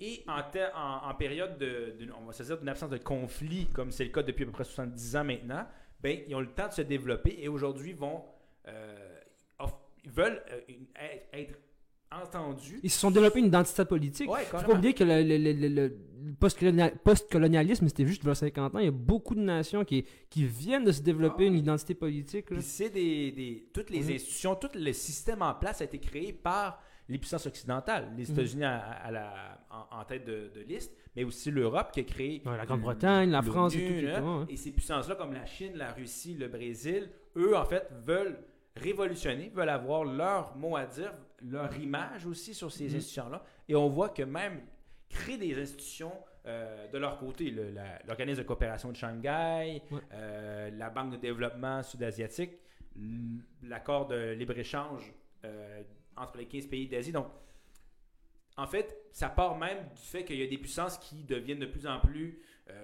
des rivales, on pourrait dire, stratégiques. Les Éta- la Chine, avec les États-Unis, la guerre sino-américaine, on pourrait dire que c'en est un exemple. Aujourd'hui, la Chine, économiquement, elle va dépasser les États-Unis bientôt. Euh, militairement, se rapproche des États-Unis. Donc, les puissances comme la Grande-Bretagne ont peur, comme tu dis, euh, s'arment. Et est-ce que le changement de dizaine de sécurité va s'enclencher et ça va créer un effet de- de- d'entraînement qui soit un peu. C'est intéressant que tu parles d'hégémonie. Hey, on pourrait en parler pendant des Ah! heures. Parce que justement, la, Grande-Bretagne se lance justement dans un, pro- un projet qui s'appelle le Global Britain. C'est comme euh, avec leur Brexit, ils veulent essayer de regagner une certaine forme d'hégémonie internationale. Et euh, comme premier geste, ben pourquoi pas avoir plus de givre? Mais euh, ma vitre est un jardin de givre. Oh là là. Un petit extrait de Nilligan, mais c'est pas la même. Ogive puis givre, c'est pas. Ouais, non. Non, c'est pas la même chose. Mais givre, euh, c'est ce qu'il va y avoir s'il y a un hiver nucléaire. Oui. Ah. ça, ça sera pas chaud chaud. Euh, C'était notre. euh, On continue de parler de, de ça, ben? Ah, t'as le goût, je sais que t'as le goût, hein. Ah, je J'ai sais des que t'as le goût. facts, mais. Ouais, tu Ouais. veux qu'on jase pas de pandémie? Ah, on peut jaser de pandémie. hein. Ah ouais, on jase de pandémie. On fait une petite, euh, petite, euh, petite jase de pandémie. Parlant de pandémie, t'es sûrement le premier qui a, qui fait des zooms, comme moi puis toi. Oui. On est tout le temps en zoom. Oui. Ben, je voulais te. J'écoutais la radio tantôt. euh, Mhm. Je ne vais pas la nommer, mais ouais, clairement, si ça l'écoute, elle va se reconnaître.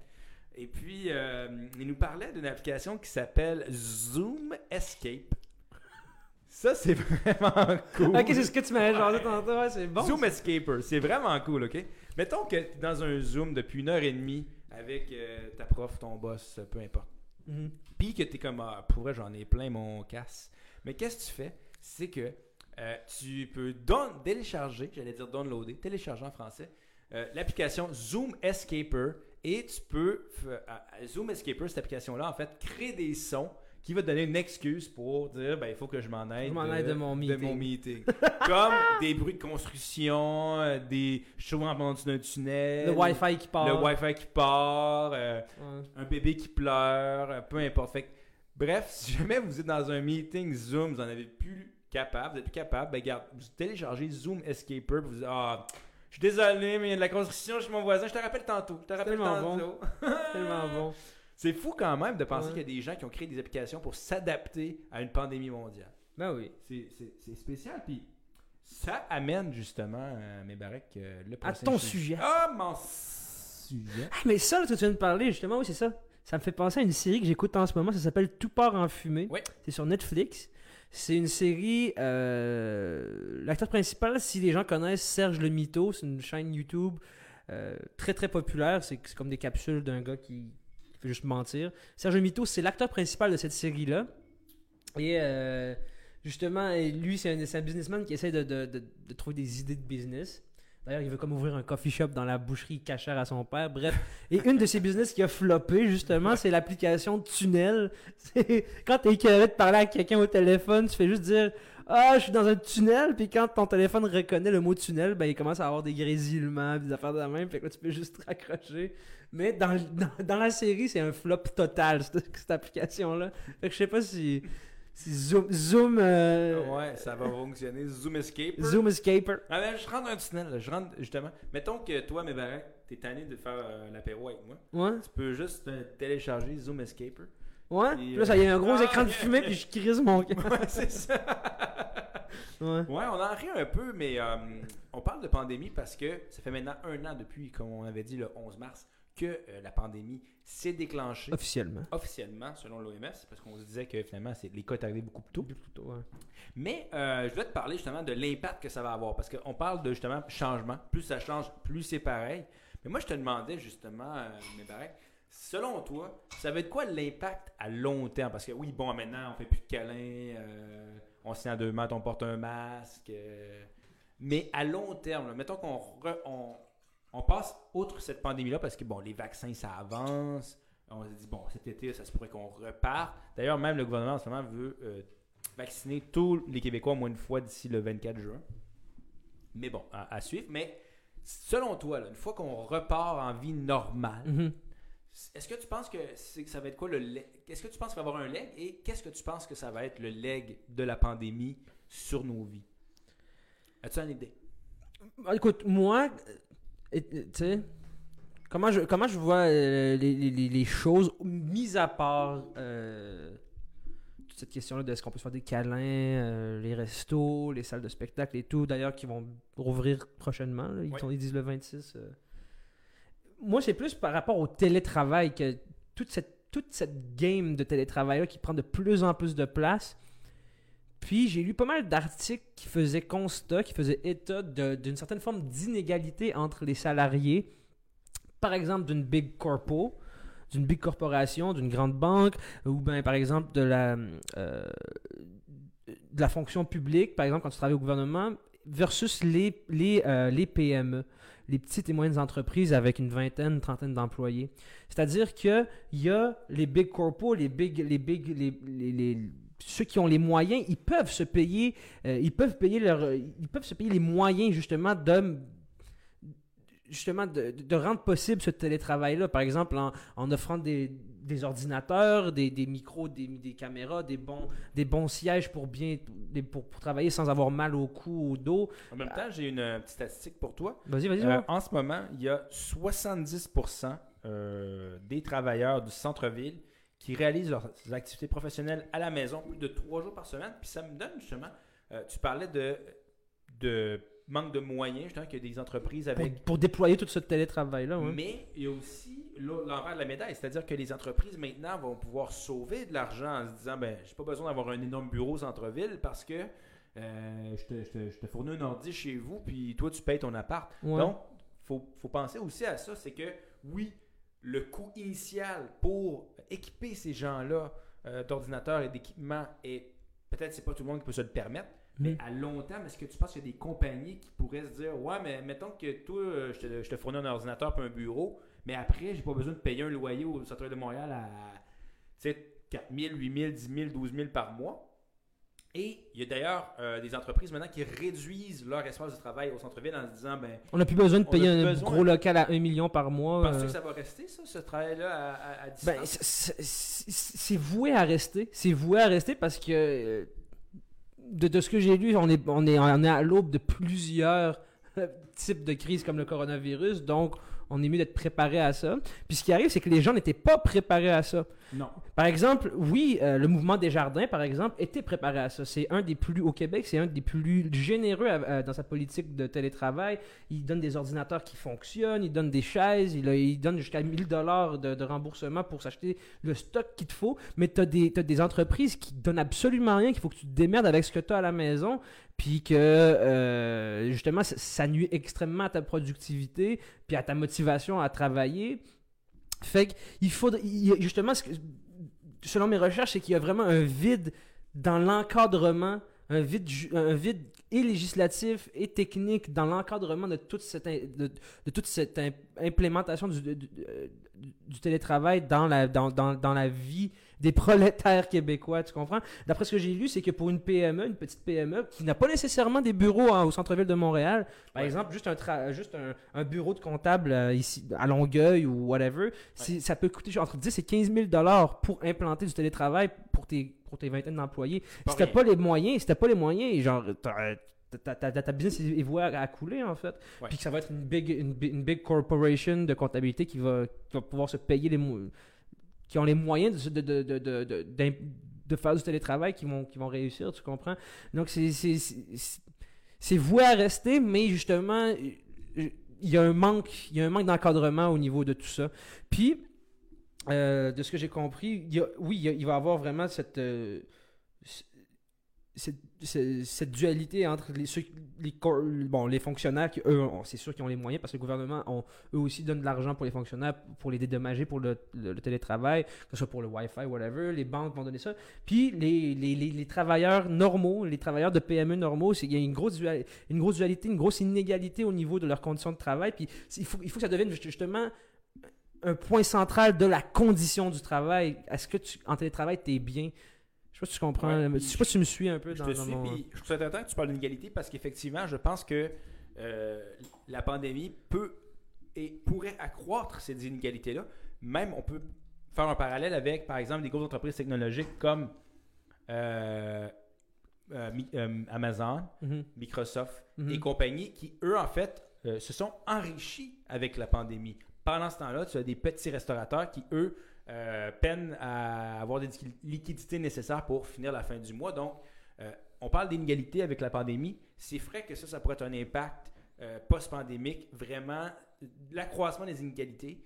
Puis le télétravail, ça pourrait être un exemple. Puis tu parles de, de changement au niveau du milieu du travail avec la pandémie, mais il y a beaucoup d'entreprises maintenant qui se disent, avec le fait que j'ai implanté Teams, Zoom, que j'ai même payé 15 000 pour Pour avoir accès à ces plateformes-là. plateforme-là. Parce que c'est pas gratuit en passant. Ben, là, maintenant, euh, on- peut aller travailler un mois à Mont-Tremblant, puis on n'est pas Mhm. obligé d'être au centre-ville de Montréal. clairement. Donc, même beaucoup de gens pourraient, dans les prochaines années, Il y a un exode, vers les, il y a un exode vers les banlieues, justement, parce Ouais. que tu peux, tu peux avoir une job qui, techniquement, euh, est, est- est- est- est centralisée à, à- à Montréal même, mais toi, tu es à Saguenay, puis tu fais ta T'es un job. créateur de jeux vidéo, puis on te dit, ben, parfait, euh, tu as son il y a- ordi, il y a- puis il y a une panoplie de nouvelles réalités qui s'en viennent, puis de nouveaux enjeux là, qui qui, existait avant. qui existaient avant. Oui, qui oui, existaient moi, avant, me mais qui là, sont rappelle. réellement exacerbés par ça. là. Par exemple, euh, quelque chose de très intéressant, le droit à la déconnexion. Ah ouais. Tu connaissais de ça? Non. Parce que justement, avec le télétravail, c'est que ta job, elle te suit. Tu sais, avant, la job pouvait te suivre à la maison, puis ok, on disait ça. Mais là, là, là Et déjà t'es à la maison, puis t'es à la job. Fait que là, genre, il y, a, il y a- il y a toute cette, il y a toute cette, euh, toute cette dimension du droit à la déconnexion qui, qui, se veut. Ah. Il faut qu'on il faut qu'on le pour droit. ça. J'ai le droit. de pas aller checker mes mails. Il est rendu 8 heures. Faut que j'aille souper. Faut que j'aille m'occuper de mon fils ou de ma fille. Tu comprends? Ouais, c'est difficile, honnêtement. Ça, je trouve ça intéressant que tu en parles parce que, euh, tu sais, on est constamment sur des écrans. Puis Mm. euh, là, tu es chez toi. Puis ton ordinateur est là, tu sais. Je veux dire, tu pas l'impression justement de séparer le professionnel du personnel. Puis ça, je pense que c'est un des gros impacts Mm. de la pandémie. euh, qui risque, je sais pas que- qu'est-ce que ça va, qu'est-ce que ça va avoir l'air post-pandémique parce que. euh, est-ce que, est-ce, qu'on, est-ce que les gens vont vouloir retourner au travail? Parce qu'il y a, il y a des sondages qui ont été faits, puis il y a certaines personnes qui sont très contentes seulement de faire du télétravail.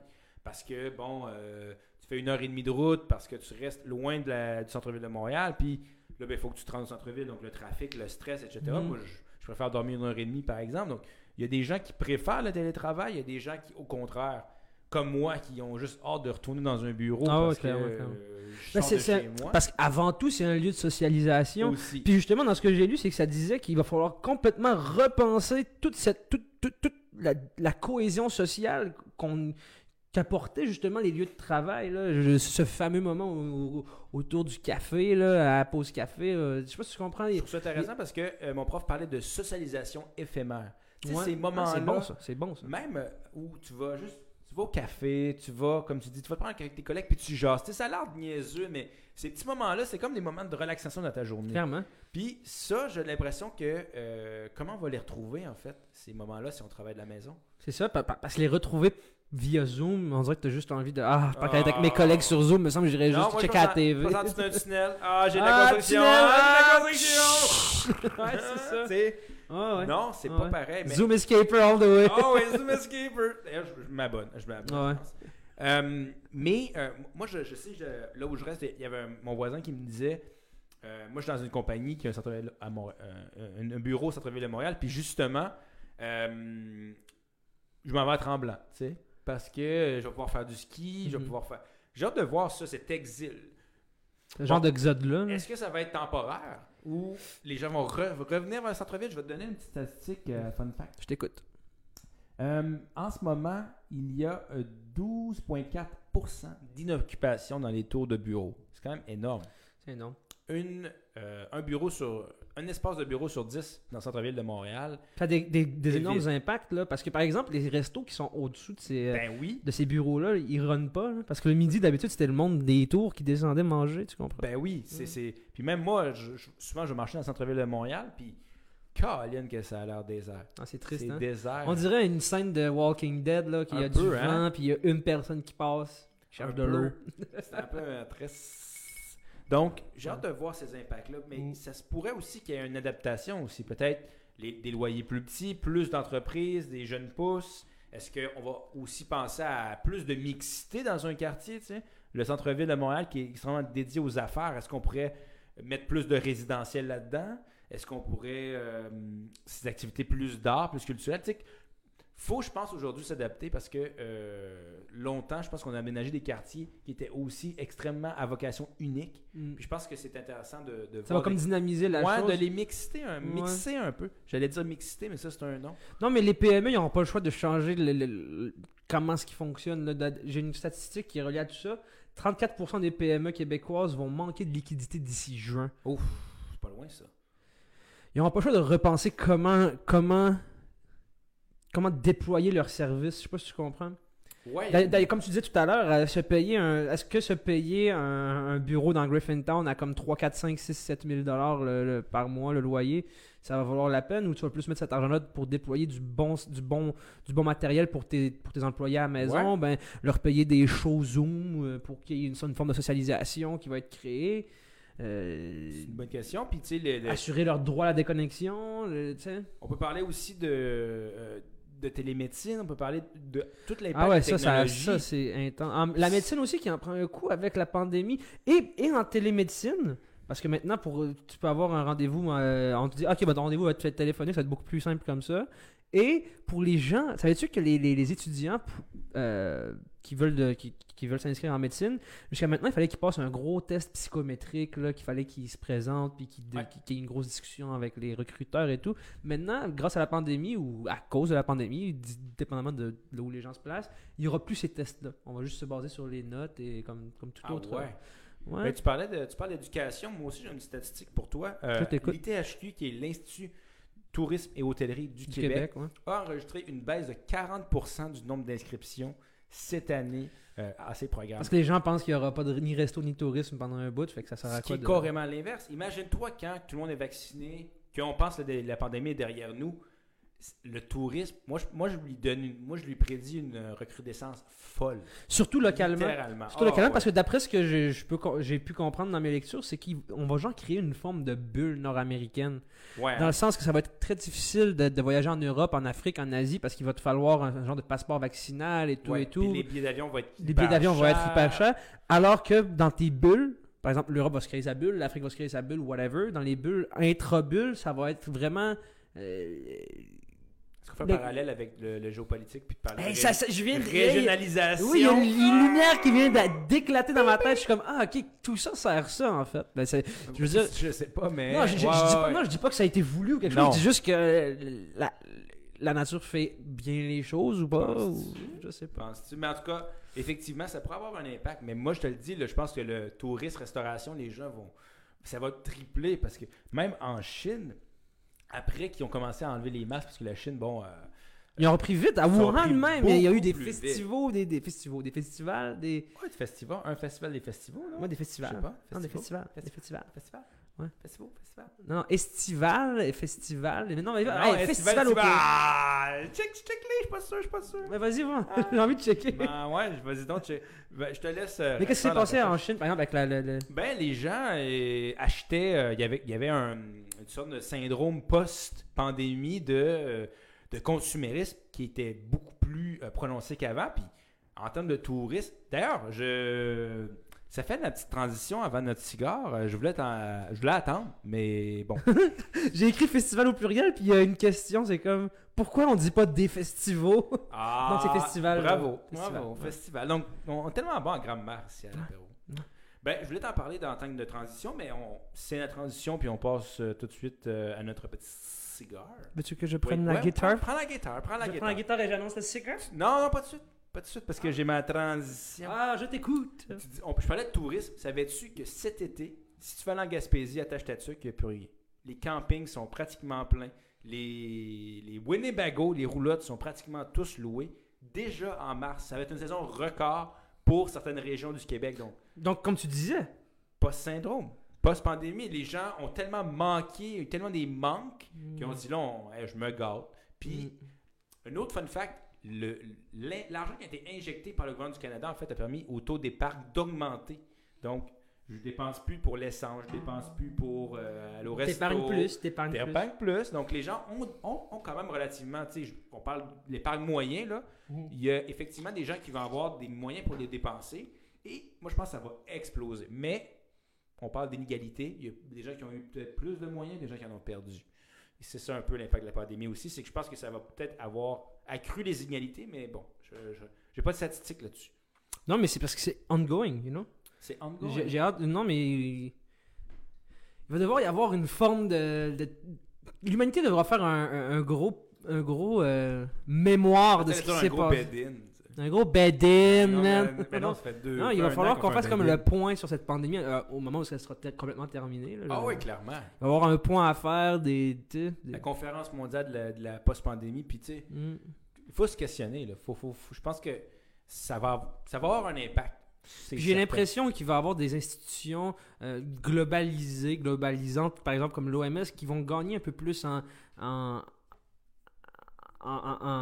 ils vont avoir un peu plus de lousse pour agir, j'imagine. l'inverse. Un petit peu moins, tu penses? Ben, je sais pas, parce que Donald Trump voulait couper le financement à l'OMS en disant qu'il était inutile. Il y a un peu une crise en ce moment, je trouve, de confiance envers les institutions. Ouais. ouais.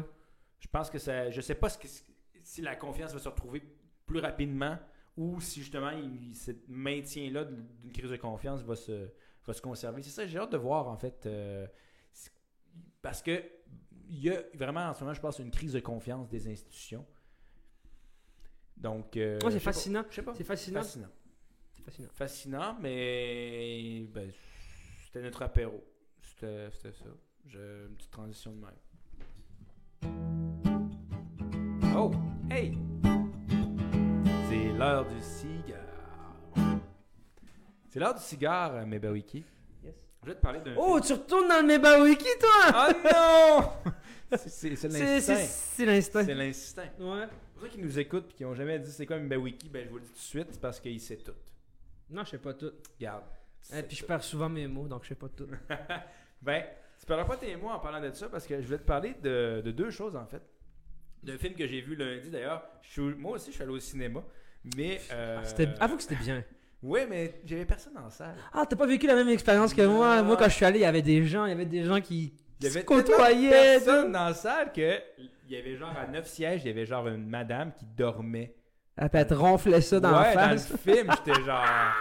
J'ai-tu vraiment payé pour pas de popcorn? Pas de popcorn. Pas de popcorn! Le masse à la face. Le masque à la face pour entendre quelqu'un ronfler, mais il n'y a personne dans le cinéma. Puis le film justement qui s'appelle La Nuit des Rois. Ouais. C'est un film développé par Philippe Larue et euh, Un français? Qui est un Français mais qui il travaillé beaucoup avec le Québec.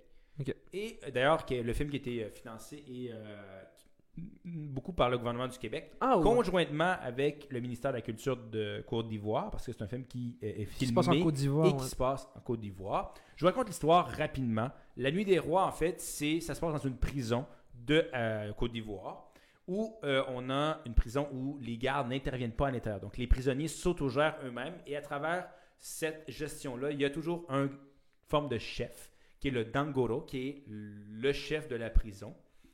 Et euh, ce chef-là, chaque année, euh, ou pas nécessairement chaque année, mais il a- quand il y a la lune rouge, donc une forme d'éclipse, euh, ça représente en fait une nuit où on choisit une personne qui va raconter une histoire. Et c'est aussi une nuit où souvent, soit le chef va se- s'enlever la vie et qui va être remplacé. fait, qu'il y ait un sacrifice humain, en fait. Soit qu'il y a un sacrifice humain, ou soit que le chef réussit à maintenir le contrôle parce que le raconteur, finalement, qui réussit à compter à l'histoire jusqu'au lever du soleil, et là, en fait, va même asseoir son pouvoir et être encore plus euh, dominant. Mais, C'est aussi- quoi? C'est dans la culture carcérale ivoirienne ou c'est plus ivoirien? C'est- Est-ce que ça le dit dans le film? Non, on- il n'y a, pas suffisamment, je pense. Je, je pourrais pas te dire, là, euh, je sais c'est basé sur des faits, là. mais- ça fait très culture carcérale, là, du genre. Oui. euh, Oui. On, on est en boys va en tuer un. Ben, c'est, oui, ben, c'est, une lutte de pouvoir, clairement, parce qu'effectivement, on pourrait parler, tant- on parlait tantôt de, de réalisme politique, là, je te fais un parallèle, c'est chacun pour soi, c'est-à-dire que chaque personne veut gouverner, ben, chaque personne essaie de survivre, puis il y a des gens qui veulent avoir le contrôle sur la prison, donc il y a Mhm. une lutte entre certains groupes Mhm. de la prison, mettons, toi, tu es le groupe X, puis moi, je suis le groupe Y, puis on veut tous les deux être le Dangoro, ben là, on va se faire une certaine forme de lutte. Mhm.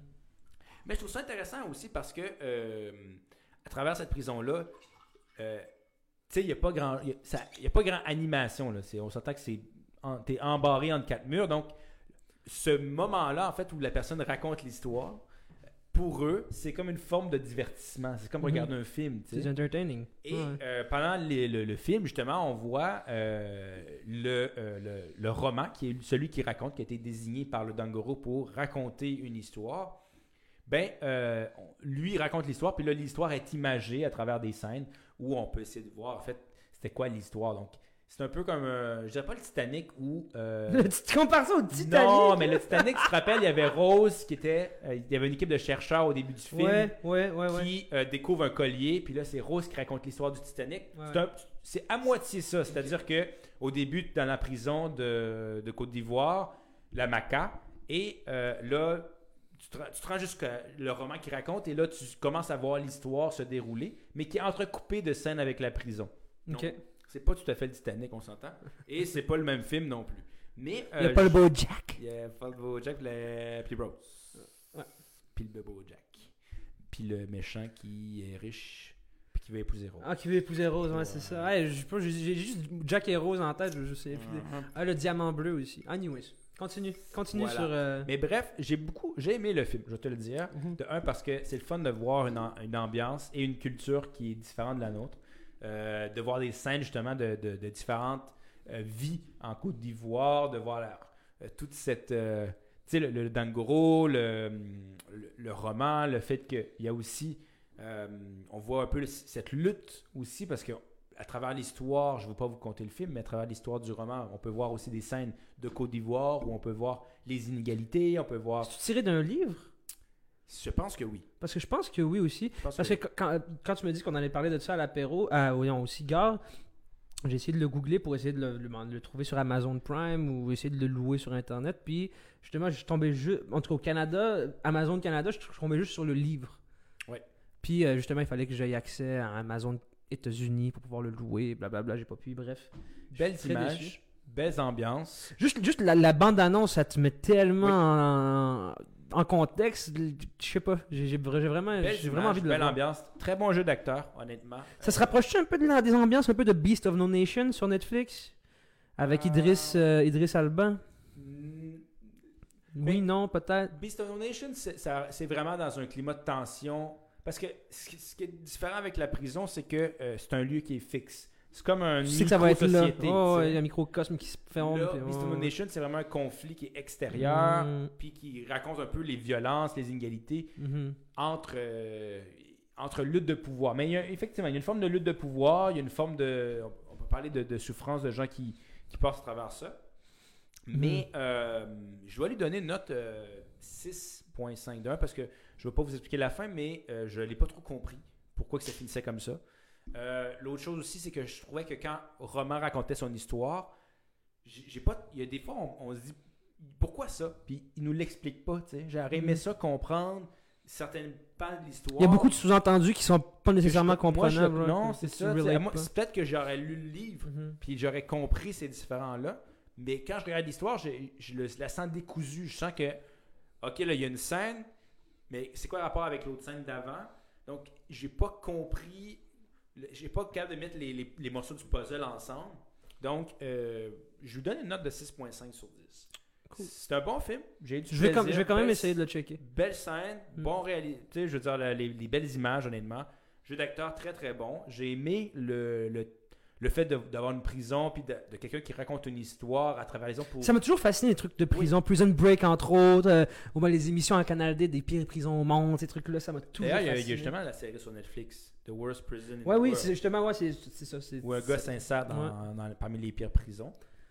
Euh, puis puis c'est ça, des, des images de Côte d'Ivoire. Puis c'est le fun parce que c'est un, c'est un film qui était co-réalisé, euh, qui était euh, où les gouvernements québécois et Français, ivoirien. Ivoirien. Français, non? Non, pas je français. pense pas.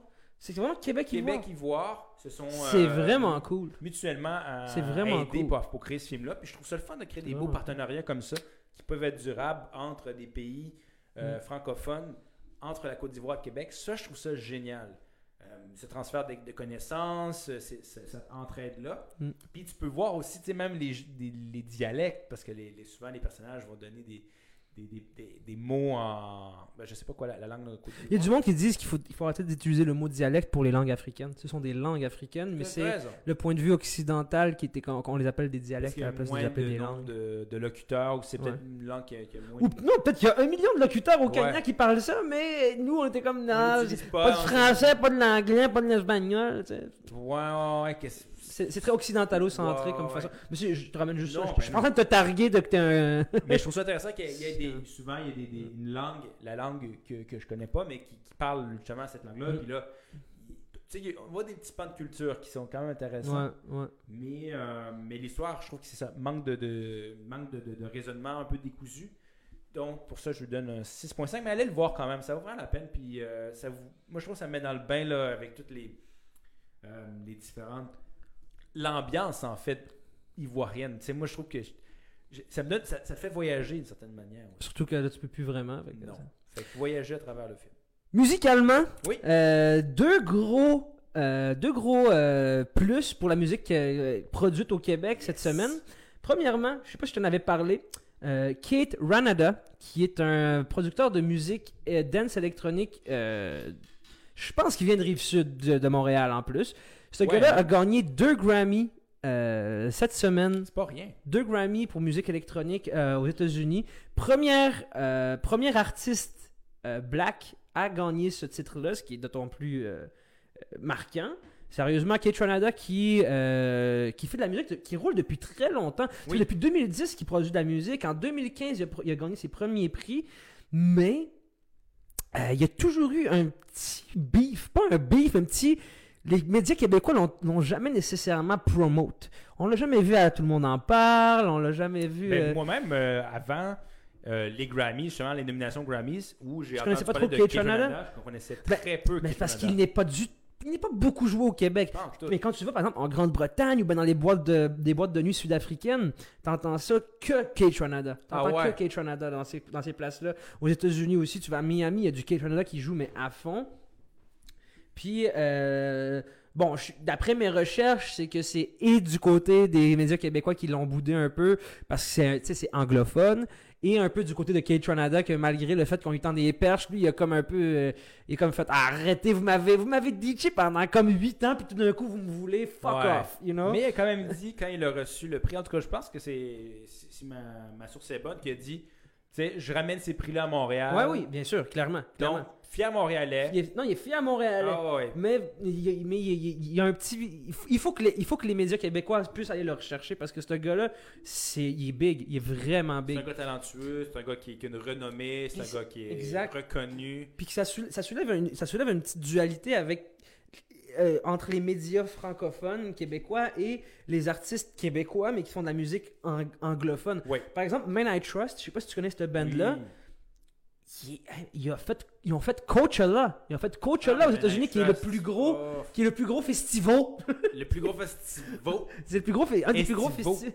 c'est le plus gros festival estival aux États-Unis.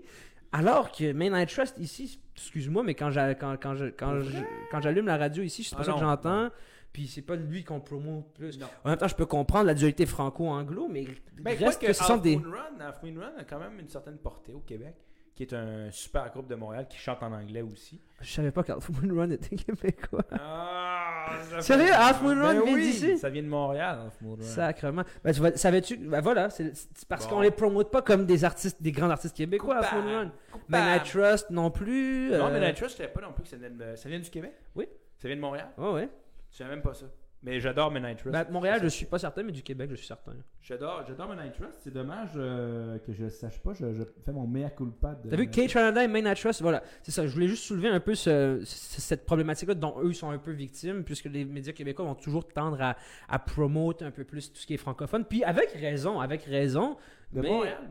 Trust. Main Night Trust Montréal. Bon, ben voilà. Montréal en 2014 par le bassiste Jessica et Dragos Chiria.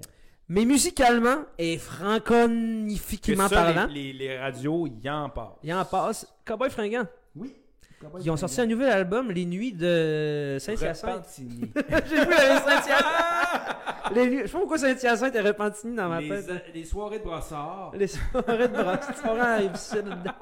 Non, les, les, les nuits de Repentigny Repentigny, Que- qui est sorti puis qui a l'air de cartonner honnêtement, honnêtement depuis Mm. parce que depuis qu'ils leur tournent euh, euh, l'Amérique qui pleure? Ah, non, ben là, ça, c'est la- l'ancien. euh, Depuis l'Amérique qui pleure, là, ils ont vraiment subi un gros, gros, gros boom, là, euh, de- un, un regain de popularité, j'ai l'impression. L'album Les Antipodes 2019 Vous êtes en avec 2019 l'Amérique avec l'Amérique qui pleure. D'ailleurs j'écoutais au début puis je disais ah je sais pas Ah, super bon. mais super ben la- la- Super la- bon. l'album L'album en soi est super bon, ce film est super bon. ça. Ça leur a permis de se rendre au Juno, là, d'ailleurs que je te l'ai dit la semaine passée, qui était en nomination contre The Weeknd. mais j'étais un grand fan Et de, Justin de Bieber. Fringant puis sais moi j'ai toutes les les tu sais l'album avec les petites voitures jaunes Ouais. tune d'automne. Tu sais j'aime puis quand écouté le premier album Les Antipodes j'étais comme ah je sais pas. Mais plus je l'écoutais plus je le trouvais bon. Et j'ai vraiment beaucoup aimé effectivement sur mon épaule euh, l'Amérique pleure évidemment euh, dans le sein profond du nowhere. En tout cas bref j'adore les chansons de, des Antipodes. Et là j'ai écouté justement les, les Nuits nuits de de, Repentigny? de Saint-Hyacinthe non, honnêtement, le, bon. le- le début, de- la première tourne d'un album qui est comme euh, On revient en business, ouais. puis là, ça te donne le goût de. On dirait que c'est comme, hey, on, on vous fait du nouveau cowboy, on va, on va vous donner du nouveau cowboy. Oui, J'ai vraiment aimé ça. C'est un album très, très, très, très, très festif, très rythmé. Ouais. Il y a même une tune de Noël dans cette tune-là. Oui, un peu bizarre. une tune de Noël anti-Noël, un peu. Je sais Ouais, pas. ben, c'est- c'est vraiment où le, le petit Tommy qui est Ou ben le petit Tommy. tranquille puis finalement Il tue des animaux le soir, ouais. Tommy, c'est un, bon petit Jack à quincaillerie, mais le soir, il tue des ça fait animaux. c'est hein. très folklore. Moi, j'adore le folklore. Puis c'est ça ça J'ai toujours trouvé que c'était un groupe qui, justement, était euh, facile d'approche pour, justement, apprendre le folklore québécois. Parce que moi, par, par exemple, mon père, ultra algérien, euh, très, très berbère kabyle, lui aime, aime quand une chanson des Cowboys fringants passe. D'ailleurs, il m'a dit, j'aime bien euh, Rétroviseur. tu sais, l'Amérique dans mon Ah. rétroviseur, l'Amérique qui... Ah! Tu sais, c'est un groupe qui est très facile, très facile d'approche pour, euh, pour, pour connaître le folklore québécois, j'ai l'impression. folklore, mais, mais, euh, Je me souviens en 2004, très- il adorait la chanson. euh, pas étoile filante, là, mais tu sais, là, il- Plus comme. rien. Plus rien. Plus rien. Ouais, c'est ça, il adorait ça. Pour te parler de la vie. Ouais. Moi, je, moi je, aller voir un show des cowboys, a Mm. quoi de plus fun en prenant une bonne labatte bleue? Une bonne la batte? Ah, Une bonne labatte, j'ai le doigt. Ouais, J'ai le doigt. Mais euh, même ma copine, justement, qui adore l'Amérique pleure aussi. Ouais. Euh, donc, tu as raison, effectivement. Tu vois que c'est- c'est un groupe qui, Ouais. même si tu connais pas ces références-là Mm. québécoises, même si tu connais pas. euh, c'est- C'est très- C'est facilement relatable. C'est ben, effectivement, tu vas être capable d'aimer un peu ce côté folklorique-là. Donc, euh, je lui donne une bonne note euh, à cet album-là, euh, Les Nuits de Repentigny, pas de Saint-Hyacinthe. Pas de Saint-Hyacinthe. Mais vous pouvez l'écouter à Saint-Hyacinthe pour Les Nuits de Repentigny. Allez écouter cet album-là, Ouais. euh, des Cowboys fringants. Moi, je, je lui donne une bonne note. Toi, tu le donnes combien, mettons? Euh, je l'ai pas assez écouté parce que je me donne toujours. une- En première écoute, je suis toujours C'est semi. Intuitif. Intuitif, je te dirais que je vais le réécouter. Ça va être ça ma note. Je vais le réécouter. Bien joué, bien joué. Mais en tout cas, si jamais vous autres parlant de réécouter, ça vous tente de réécouter l'émission d'Apéro Cigare, dites-vous qu'on est maintenant sur Spotify. Spotify. Vous pouvez commencer sur Facebook, puis si vous fermiez la fenêtre, ben, vous pouvez continuer sur Spotify dans la voiture, Wow! dans vos oreilles. Multi-plateforme! Puis sur Apple Podcast et sur Google Play aussi, on est Oui, présent. puis on Ouais. est aussi sur Instagram si vous voulez euh, voir nos fun facts ou euh, nos critiques de films et de, de musique justement. Ben, on les met sur nos stories. Et de nos apéros aussi. Of course, ça, ça prend un petit drink pour vous remonter quand même. Exact. Mais la modération a bien meilleur goût. Vous inquiétez pas. Non, et c'était C'était l'apéro cigare, c'était l'apéro cigare, c'était l'apéro cigare. Merci tout le monde. Peace.